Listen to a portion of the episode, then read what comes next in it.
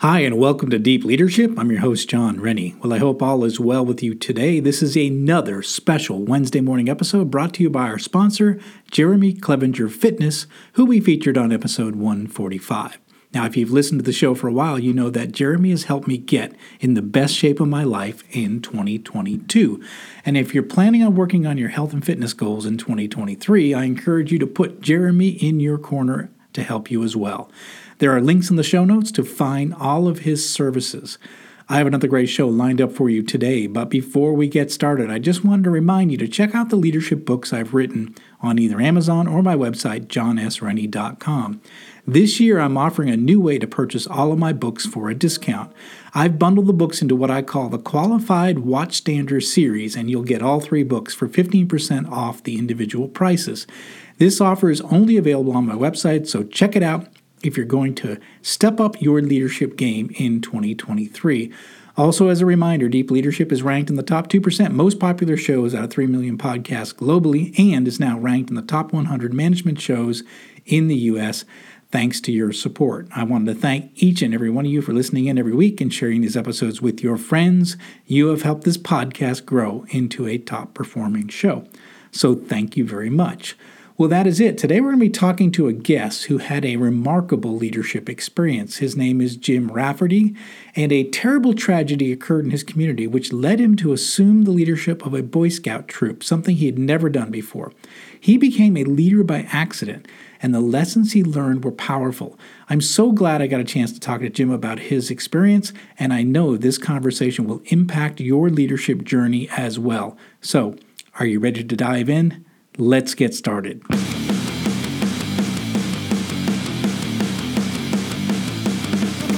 Welcome to Deep Leadership. Leadership is a people business. That's the philosophy of your podcast host, Jon Rennie. As a former Cold War submarine officer who spent 20 plus years leading businesses in corporate America before starting his own manufacturing business, he knows that leadership matters. Leadership matters. Are you ready for some real world actionable advice from Jon as well as his expert guests? I'm ready. I'm ready. I'm ready. The show starts right now. Welcome to the Deep Leadership Podcast. Today I'm joined by Jim Rafferty. Jim is a marketing and communication consultant and principal of JMRketing. He is a former radio announcer and program director. Jim helps business leaders communicate better, writing in a conversational, entertaining style. He's also a former Boy Scout leader, which serves as the catalyst for his book, Leader by Accident. In this book, Jim tells the story of how an unexpected volunteer leadership role fueled an even more unexpected journey into an entrepreneurship. I am excited to have him on the show to learn from his unique experiences. So, Jim, welcome to the program.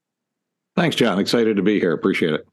Yeah, it, it's uh, I, your story is really interesting, and I'm really glad that we have you on the show to hear from from you, and also hear the lessons that you learn, how you apply them as an entrepreneur as well. And uh, like, there's so many great leadership lessons in this book. So I want to just kind of have this conversation, try to uncover those things, and help our listeners kind of take that next level in their leadership journey. So, uh, but before we d- get into too much, let's talk about what happened. Um, tell us what happened that thrust you into this unexpected leadership role. It is just the most crazy story and it's almost hard to believe when I was reading through it that that this could happen so close to home. So tell us a little bit about what happened and and how you ended up in the leadership role.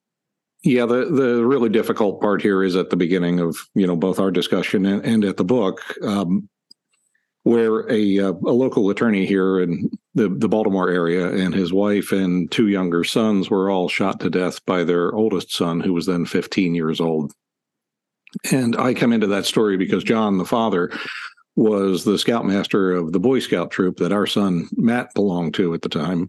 And a couple of days after that, I was the new scoutmaster of the troop, which, for reasons we'll get into, was something of a surprise and, and extremely unexpected in, in, a lot of ways. And, you know, so the, the story begins really with sort of being thrown into a, a leadership position at a really, really difficult time, you know, for an organization that, you know, we we didn't know whether it would survive or not. You know, we had about 25 young men in the troop that time. At that time, all of a sudden reduced by about three. And, you know, at this critical moment, they turned to a guy, me, who had been a Boy Scout for all of about two weeks as a kid. I really didn't like it. Uh, had no position in the troop. I didn't, didn't, really want a position in the troop, if I'm being honest, and um, didn't have any kind of you know outdoor skills that you would want to scoutmaster in terms of being a camper or an avid hiker or anything like that. And so it, it was kind of odd to me. And I, I tell the story in the book about sitting in the room where this decision was being made and finally looking around the room at the committee the, the troop committee and saying folks there are 11 people or 12 people in this room and 11 of them have more scouting experience than i do so i'm not sure why you're asking me but if this is what you think is best for the troop right now then okay i'll i'll give it a try. And you know that was among the most life-changing decisions i've ever made really. The the next 5 years that i served as scoutmaster were just an unbroken string of challenges and lessons and and learning. And well, a little further on in the discussion we'll we'll talk about you know sort of some of the real life repercussions that had for me if you will so i'm trying to get this you know i'm trying to put the picture together so uh-huh. you have basically the scoutmaster is is is murdered and, and including the two of the boys that were in the troop by one of the other boys and so three, three, all three murdered. were in the troop. Yeah, all and three were not, in the troop. And it's not a Boy Scout troop with 200 members. This is twenty no. something. It, it's a small community of of. I would say, is it all young men or is it young men and women in this troop? At that time, it was all young men, oh. and oh. And I always make it a point to say this when I when I tell this story to a group too that John and Tammy, the, the parents, were everywhere in our community, not just scouts, but you know, coaching youth sports and swim team, and this, everywhere you went, they were PTA. They were doing good things. So, you know, our little slice of the story, even as a scout troop, in in the grand scope of what happened, you know, was really a pretty small part of it, but it it certainly changed things for me in a, in a big way. What what went through your head when you said yes? because as you said you you you not had a lot of experience uh, in scouting you didn't have a lot of outdoor skills um, you probably have never yet led a group of young men over deal with a tragedy of of this type because nobody does that right right, right. There, yeah. there's nobody that has that kind of experience very few people in the world have that kind of experience so I was just curious, what, what went through your head to say, yes, I want to do this. Yes, I want to step up. Yes, I want to lead. I had a little warning that I was going to be asked, and not a lot, but like a day. It sort of gradually became clear over maybe 48 hours that I was going to be asked. So it, it wasn't a complete surprise, and I had a little time to think and reflect. And among those reflections, I flashed back to a conversation my son and I had had just randomly about six months before that at a scout camping trip. We were together. And he had just turned to me and said, You know, you're one of their favorite leaders, meaning the other boys in the troop. And I thought nothing of it at the time. I thought, Well, that's nice. But I didn't want the word leader and me and troop 328 used in the same sentence. I really, you know, I have a job and I have other things to do and and and all of that. And you know when when the tragedy occurred and i had this little bit of time to reflect on it that conversation came back to me. And in the end i think i thought you know maybe what the young men of the troop need right now is someone they like you know and someone they trust and someone they feel like they could talk to because we had a lot of healing to do. And you know that maybe in that moment that was more important than they're having a leader who knew three ways to start a fire without matches or you know whatever it might be and, you know, I would also add that three other people who were much more qualified than I was stepped up at that moment and said, look, we don't have the the bandwidth. I, you know, we're too busy, whatever. We can't do the scoutmaster thing, but we will be your assistant scoutmasters.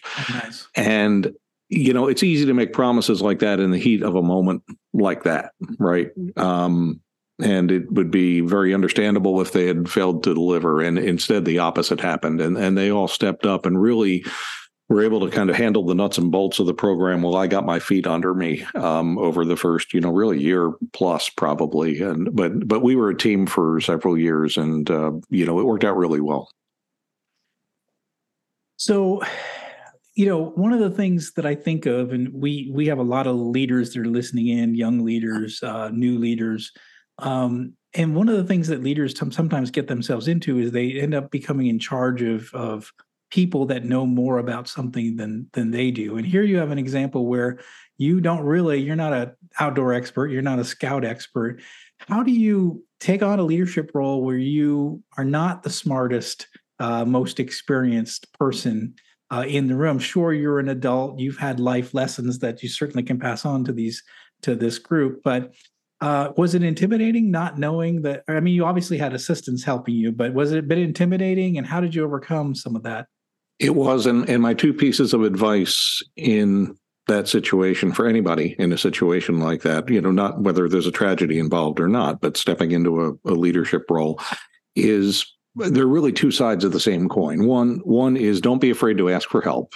So, mm-hmm. you know, I, I wasn't shy about, you know, a lot of times in business settings, we're very protective of our turf, right? And we don't like to admit our weaknesses and bring in people who are good at those things. And that's the wrong approach, right? We we need to admit and and you know, we need to ask for help. And the flip side of that, the other side of that coin is don't be afraid to admit that you don't know what you don't know when I became scoutmaster, really about the very first thing I did was send an all hands email to all the, the families in the troop. And I said, look, this decision has been made.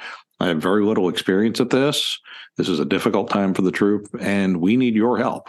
Mm-hmm. Right. So, not just those three guys who stepped up to be assistant scoutmasters, but a lot of people, just because of that ask, stepped up and took on more responsibilities and volunteered for new things they hadn't done before and a year later we were able to do like two separate activities on the same weekend because we had this this whole group of people adults who were who were chipping in to help and you know that was a really valuable leadership lesson there too is just don't don't be afraid to ask yeah, those are two great tips for anyone listening in. Uh, uh, that that you should, you know, don't be afraid to ask for help and, and admit when you don't know something. I think those are uh, humility is a is a key leadership trait that uh, uh, some people find out the hard way when they try to put too much ego into it and when they don't actually have the the experience to back it up. So being uh, readily willing to admit you need help is is a it's a good it's a good characteristic to have as a leader for sure. It is, and I think in part it comes with age and experience too. Because I, I flash back when I was 28 years old, my wife and I we got married that year, and we moved to Baltimore so I could be program director for a radio station. So here I was managing a staff of I don't know, full and part time, probably 10 people, and I think every single one of them was older than I was, maybe all but one, and some were a couple of decades older. And I was so sort of bent on being the boss and appearing to know everything and all that, you know, it didn't go very well, you know, and I wish I'd known then what I what I do now to to not be able not be afraid to admit your weaknesses and your shortcomings and to to be more collaborative and you know that, that's so important now in, in leadership. Absolutely. So what I was going to ask you is, I mean, obviously it's a unique situation. The the the kids are going through something that no young person should have to go through the yes. the death of their friends, their their beloved scoutmaster, right?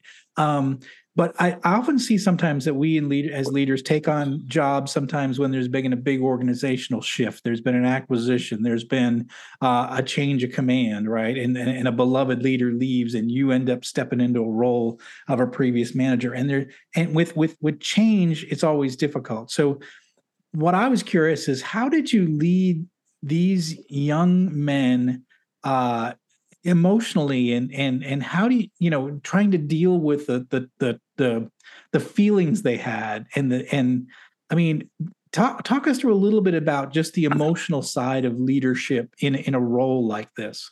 I, I think the most important thing we did as a group was we did not hide from what had happened or try to sweep about it sweep it under the rug. We we talked about it regularly uh, often at the end of a meeting where we do our announcements and things like that. If there had been a new development as the case wound its way through the courts or you know whatever had had happened in the news we would sit and we would talk it out as a group. And the the boys were there for each other through that difficult time and they knew that you know if they did have a moment that somebody was there to talk to whether it was another scout whether it was an adult or or whatever. And i think you know you you can't compare corporate change to a you know a horrific human tragedy like that, but th- there are parallels. And I think part of it is, you know, don't pretend it didn't happen, right? Mm-hmm. You know, you may be in a position where you have to say, look, I know you love you, whoever it was who just got shown the door, and I'm not him or her. Mm-hmm. But, you know, here's who I am, and here's what I expect of you, and let's see if we can make this work moving forward. Mm. The um, as you when did you start feeling comfortable that you were in this leadership role and you were you felt like okay i'm i'm the leader now. This you know I, am feeling a little comfortable. Was what was that transition like as you sort of stepped up and you had all these you know 40 eyes looking at you for guidance? Yes. uh, what was when did you start feeling comfortable about it I think I started to feel comfortable with the scouting part, with the, the part I was weak on, maybe after, you know, probably took a good year, hmm. really, of, you know, just working through and really understanding how things worked behind the scenes and, and the skills required and learning some of those skills myself at, you know, at adult leader training and things like that.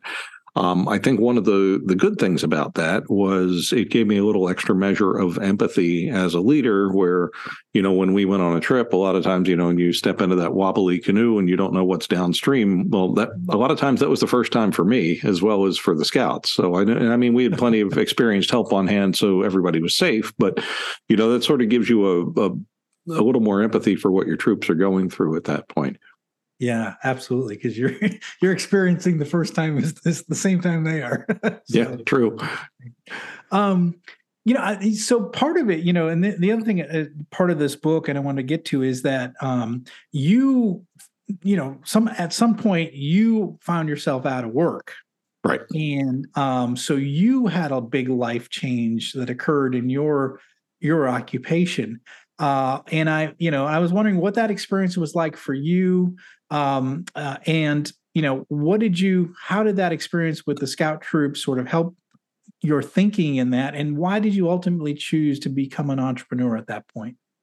Well, that's a well packed question. Thank you. uh, uh, yeah, so about four years into my five year tenure as a scoutmaster, I guess I I lost the job that I'd had for a little over two decades, mm-hmm. and you know it was a fairly sizable remodeling company here in Baltimore, and the ownership had changed about a year before, and it, it did not go well. It was an extremely difficult year for me. And then finally, you know, that was that, and I was gone. And so I started to look for another job because that was all I ever knew how to do was, you know, assume that somebody else was going to hand me a paycheck and take care of my benefits and, and all of that.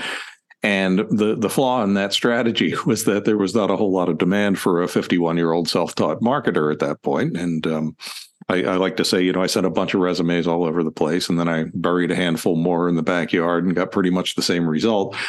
And you know, so our son is now a year. Our, our son, the Boy Scout, is now a year away from going to college, and we didn't know where it would be, but you know, we had that on the horizon. His sister, three years behind him, uh, and my wife had always worked a couple of part-time jobs, but I was the main breadwinner and provider of health care, and that was a very, very difficult summer here in the Rafferty household. And then a couple of people came to me, one from Scouts, one from a former job who had started his own thing, uh, one from a family out of town, and said, you know, could you take a look at my website or could you stop in and talk about my marketing or could you look at this proposal I have from somebody, you know? And I thought, well, maybe there's a path here, you know? And I know this though, like I, the the pre-scouting Jim would have taken on that work as the side hustle and I would have kept looking for the job and the safety net and the regular paycheck until I found one, whether it was something I wanted to do or not, you know, just because that's how I was wired. But the Jim who had had all these physical adventures and things like, you know, down to the bottom of the Grand Canyon for four nights and then back out, you know, the, the, some of the the high adventure scouting trips we did and things like that. You know, I said, you know what, there's a path here. Let's do it. And I hung out my shingle as a consultant and told the state of Maryland to stop sending the unemployment checks. And that was 10, not quite 10 and a half years ago. And I have never been happier. I was just listening to one of your other episodes with, I wrote it down, Julie Noonan talking about mm-hmm. obsolescence. And she talks yeah. about getting into consulting and how much she loved it because of the, the, the freedom you have. And, and everything about it. I mean, however you want to measure success, whether it's, you know, money or loving your work or schedule flexibility or, you know, whatever, it really checks all the boxes. And for me, every client is different, every need is different. There's no, eh, you know, every day is different. And I, I just love that in my work. But the the important thing here is that that revelation, that connection between the the scouting experience being thrust into that leadership role and stepping into consulting, stepping off the ledge into entrepreneurship.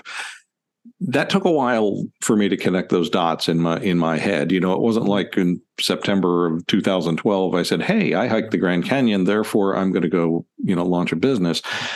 It comes later, you know, and and I always talk about this and when I speak to a group about getting out of your comfort zone, I say the the one part we miss when we do that, when we do the thing that scares us, when we when we challenge ourselves, the part we miss is to take time and reflect on it and look back and think about, well, what happened? What went right? Why did I do that? What went wrong? What would I do differently next time? You know, and that's so important because if I hadn't done that, I never would have really connected those dots. There would be no book for one, and we know which is okay. But um, you know, it's it really the way the scouting part connected directly to having the guts to to step off the ledge and become an entrepreneur. That's really that's the full story of Leader by Accident. You know, it starts with the tragedy, but it's not about the tragedy at all. We'll be right back after a quick word from our sponsors. Leadership skills are like any other skills. You need to practice them to get better at them. Best-selling leadership author Jon S. Rennie knows this. That's why he's written a new book called You Have the Watch. It's a guided journal for leaders designed to take you through an entire year of leadership training. By the end of the year, you will master 50 of the most important leadership skills. If you want to have a greater impact on the results and people in your organization, go to youhavethewatch.com and pick up your copy today. This podcast is brought to you by Jeremy Clevenger Fitness. As a high performing leader, you know that leadership isn't about telling people what to do, it's about leading by example. And for most people, the one area they are lacking when it comes to leading by example is their health and fitness. By improving your health and fitness, every other area of your life improves. But how do you get and stay fit as a busy leader? Well, you do what you've always done. You hire the best person for the job. Now, don't struggle on your own. Put Jeremy Clevenger on your team. Jeremy will work with you to help take your physique, mindset, nutritional habits, and more to the next level with his step by step, all inclusive coaching program. Now, I've worked with Jeremy for the past year and I'm in the best shape of my life. So, if you want to step up your game, reach out to Jeremy at jeremyclevengerfitness.com to find out more and get your initial consultation scheduled with him today. This episode is brought to you by the Fraternity of Excellence. The Fraternity of Excellence is an online and real world community for men who are looking to improve in all areas of their lives. The men of FOE are working together to become better husbands, fathers, and leaders at work and in their communities. They live by a simple philosophy as iron sharpens iron, so one man sharpens another. Now, I've been a member for more than three years, and for me, I finally found a brotherhood of men that I was missing from my time in the military. Now, I love being around guys who are dedicated to becoming a better version of themselves. So, if you're interested in becoming a man of excellence as well, go to fraternityofexcellence.com or you can reach out directly to me to learn more. Life is hard, but finding a really great podcast makes the days go by so much easier. Hi, my name is Blue Telusma. I'm a writer, an emotional intelligence coach, and the host of Humanize with Blue Telusma, a podcast where we believe that when you humanize everyone in the room, a great conversation is almost guaranteed. Join us every week here on Electricast as me and my guest co hosts unpack big topics and interview even bigger personalities with a sense of humor and a dash of mischief. If you're looking for a new best friend in your head, we've got you covered. Electricast. Yeah, it's the journey. And I, and I love how you say that, that, um, you know, once we, you know, once we depart the comfort zone, there's just an experience that we get that's, um, you know, it's it's different. I mean, I I was a corporate guy, similar similar.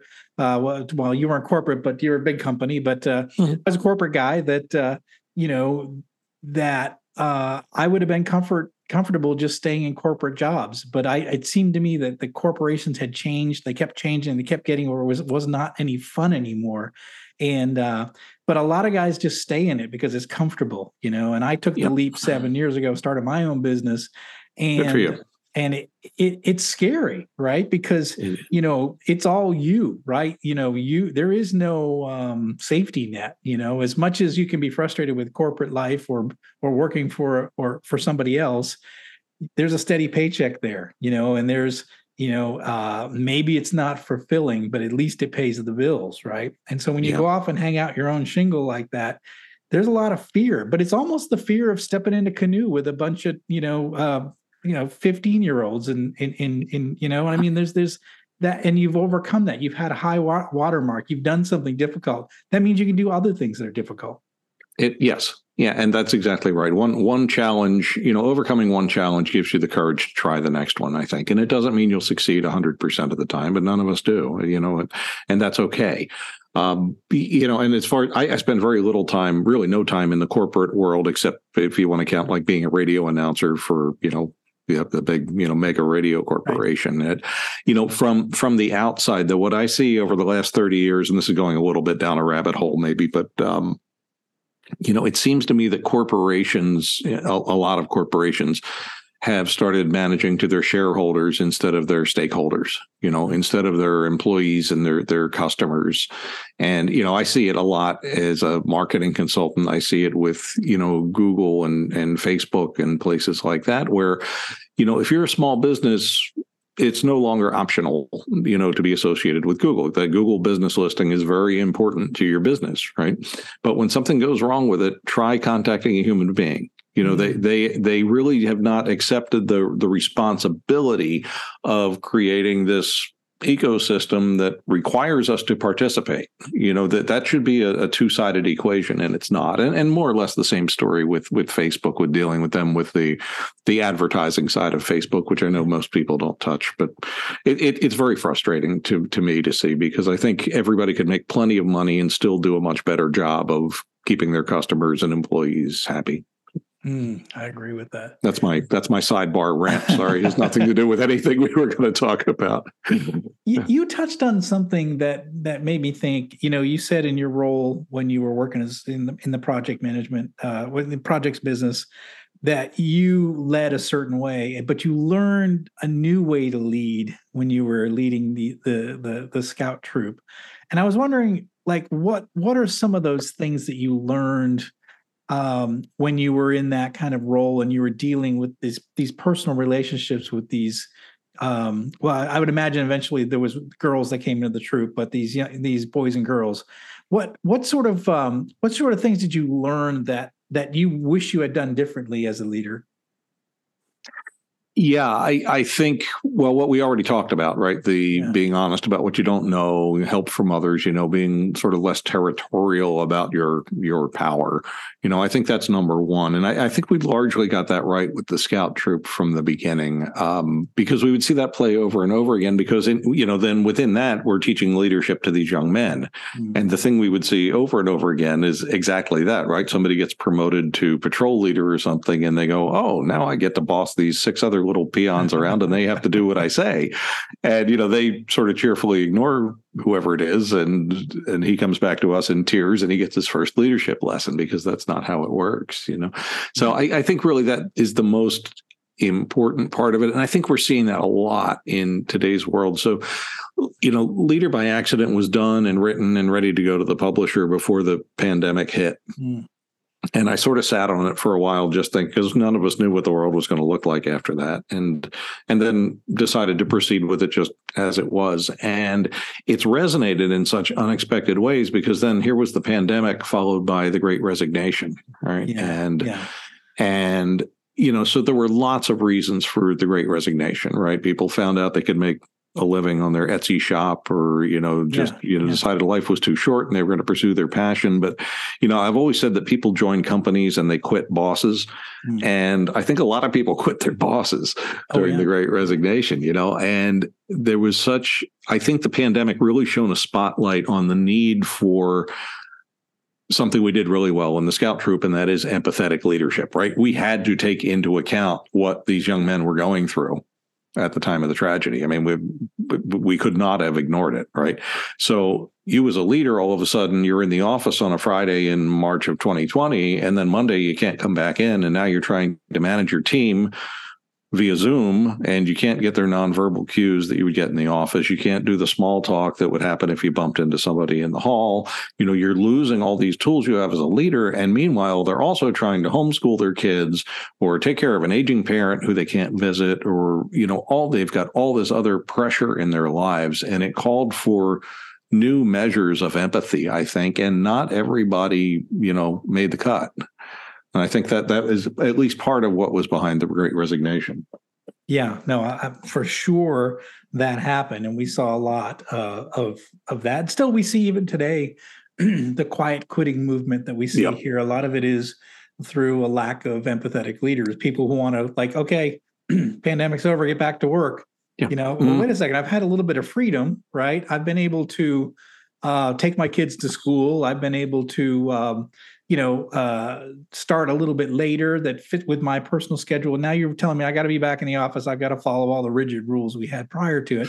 I don't feel like I want to do that anymore. And and I think you're right. There's a there's an important element of leadership is which is which is empathy and understanding where people are at. And certainly you got it in spades. You know, having to be empathetic towards these young boys who dealt with this this major event. You had to that was a big part of your job in in that uh, respect, which is being empathetic towards their feelings as they were going through trying to process what happened. But I think we don't take into account many times as leaders how important that is for just day to day leadership is being empathetic to the to the people around you. It is, and I was sort of smiling as you said all that because uh, it's very recent here. Our our son, the Eagle Scout, is now 27, and he lives in Nashville, and he has his shorts in a little bit of a twist right now because his employer wants him in the office two days a week now and uh not one. And I'm like, well, Matt, you're managing three people now. You should be there. And he's no, I can do it over Zoom. I'm like, well, you know, you'll learn. I think you'll learn. You know, but yeah, yeah. That, that, that kind of resonates right now because I just had that discussion with him. Yeah. yeah, and I think there's some generational issues too. I mean, you know, like I'm I'm 55 and you know, my my dad worked, you know, his whole life and got the gold watch and retired. You know, had one job, you know, and and and I expected that would be my life too. Go work for one company and then, you know, put in all those years and retire. Um, uh, like you, I went on on my own and found this life as entrepreneur, and I really enjoy it and I think the, I think the younger people are actually doing more of this. Like you said, you know, the gig economy. They're doing an Etsy shop. They're kind of making money on their own, and they're right. enjoying some personal freedom.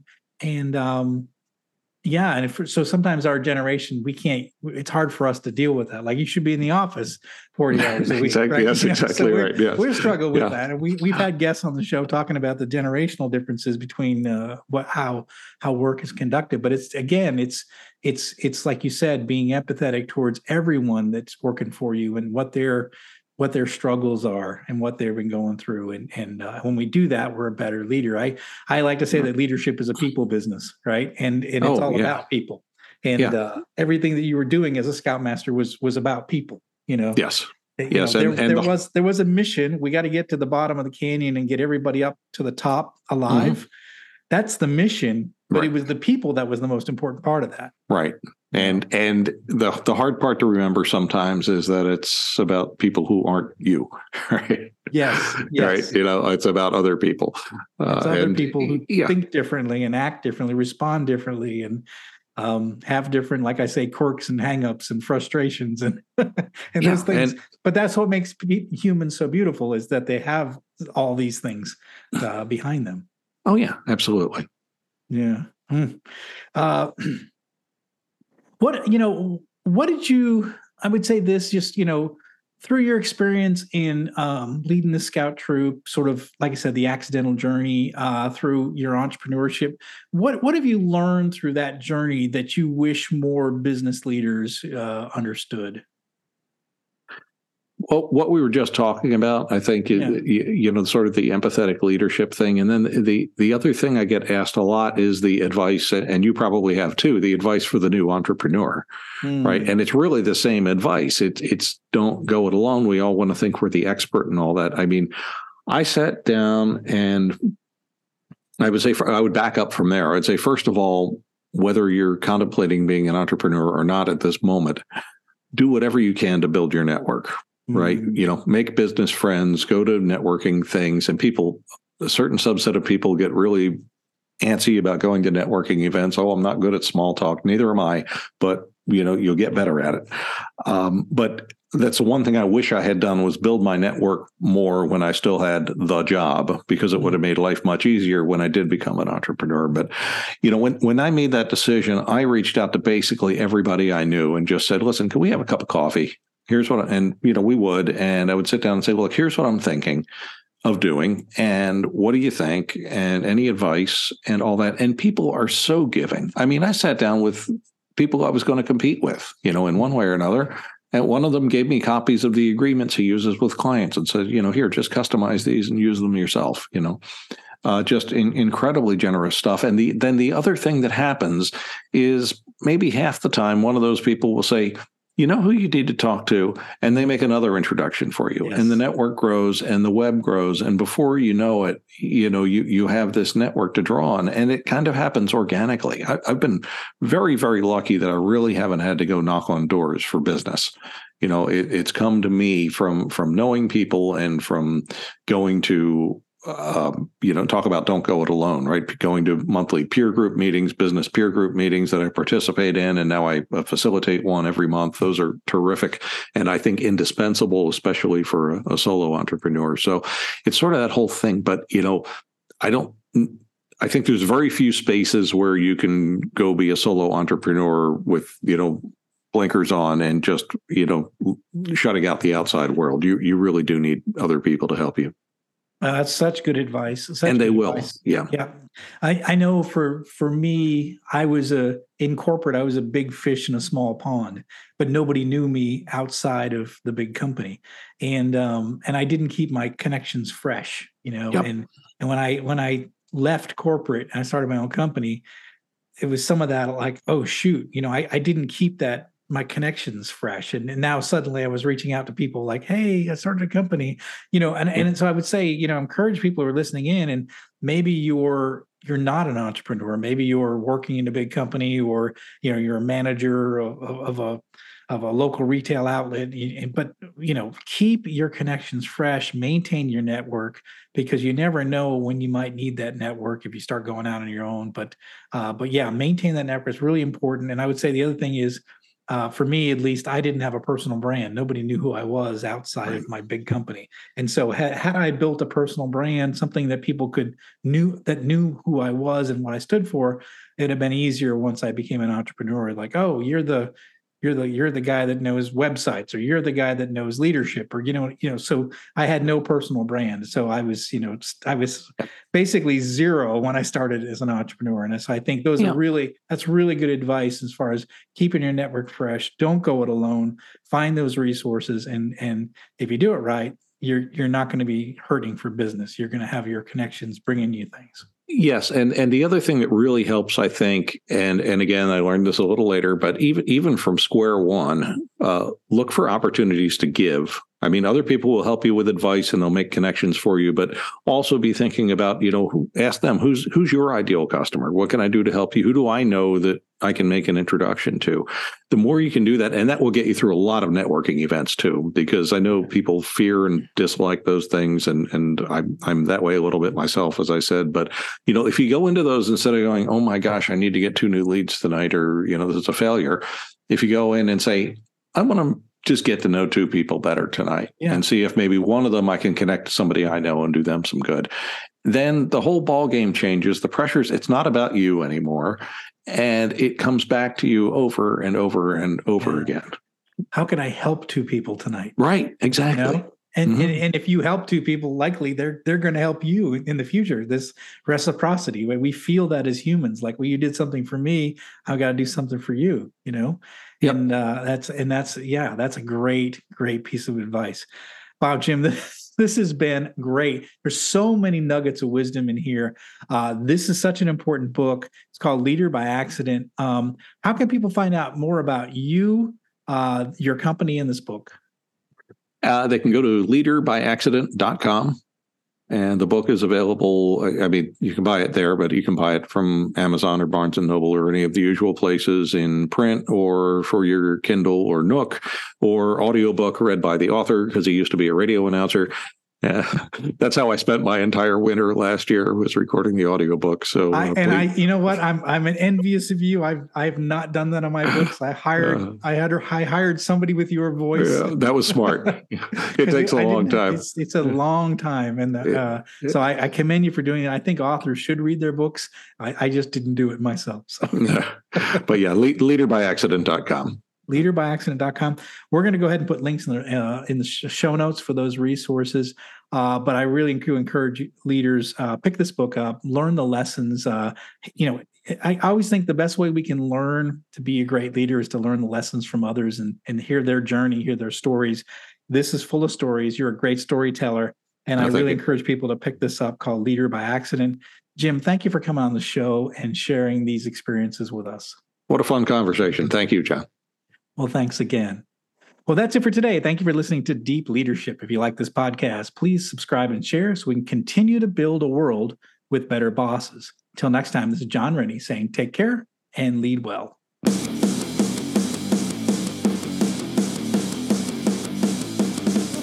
Thank you for listening to Deep Leadership. Thank you. Thank you. Thank you, thank you, thank you for all you do. We hope you enjoyed today's episode. For more information and updates, please visit our website at www.deepleadershippodcast.com or jonsrennie.com. Until next time, take care.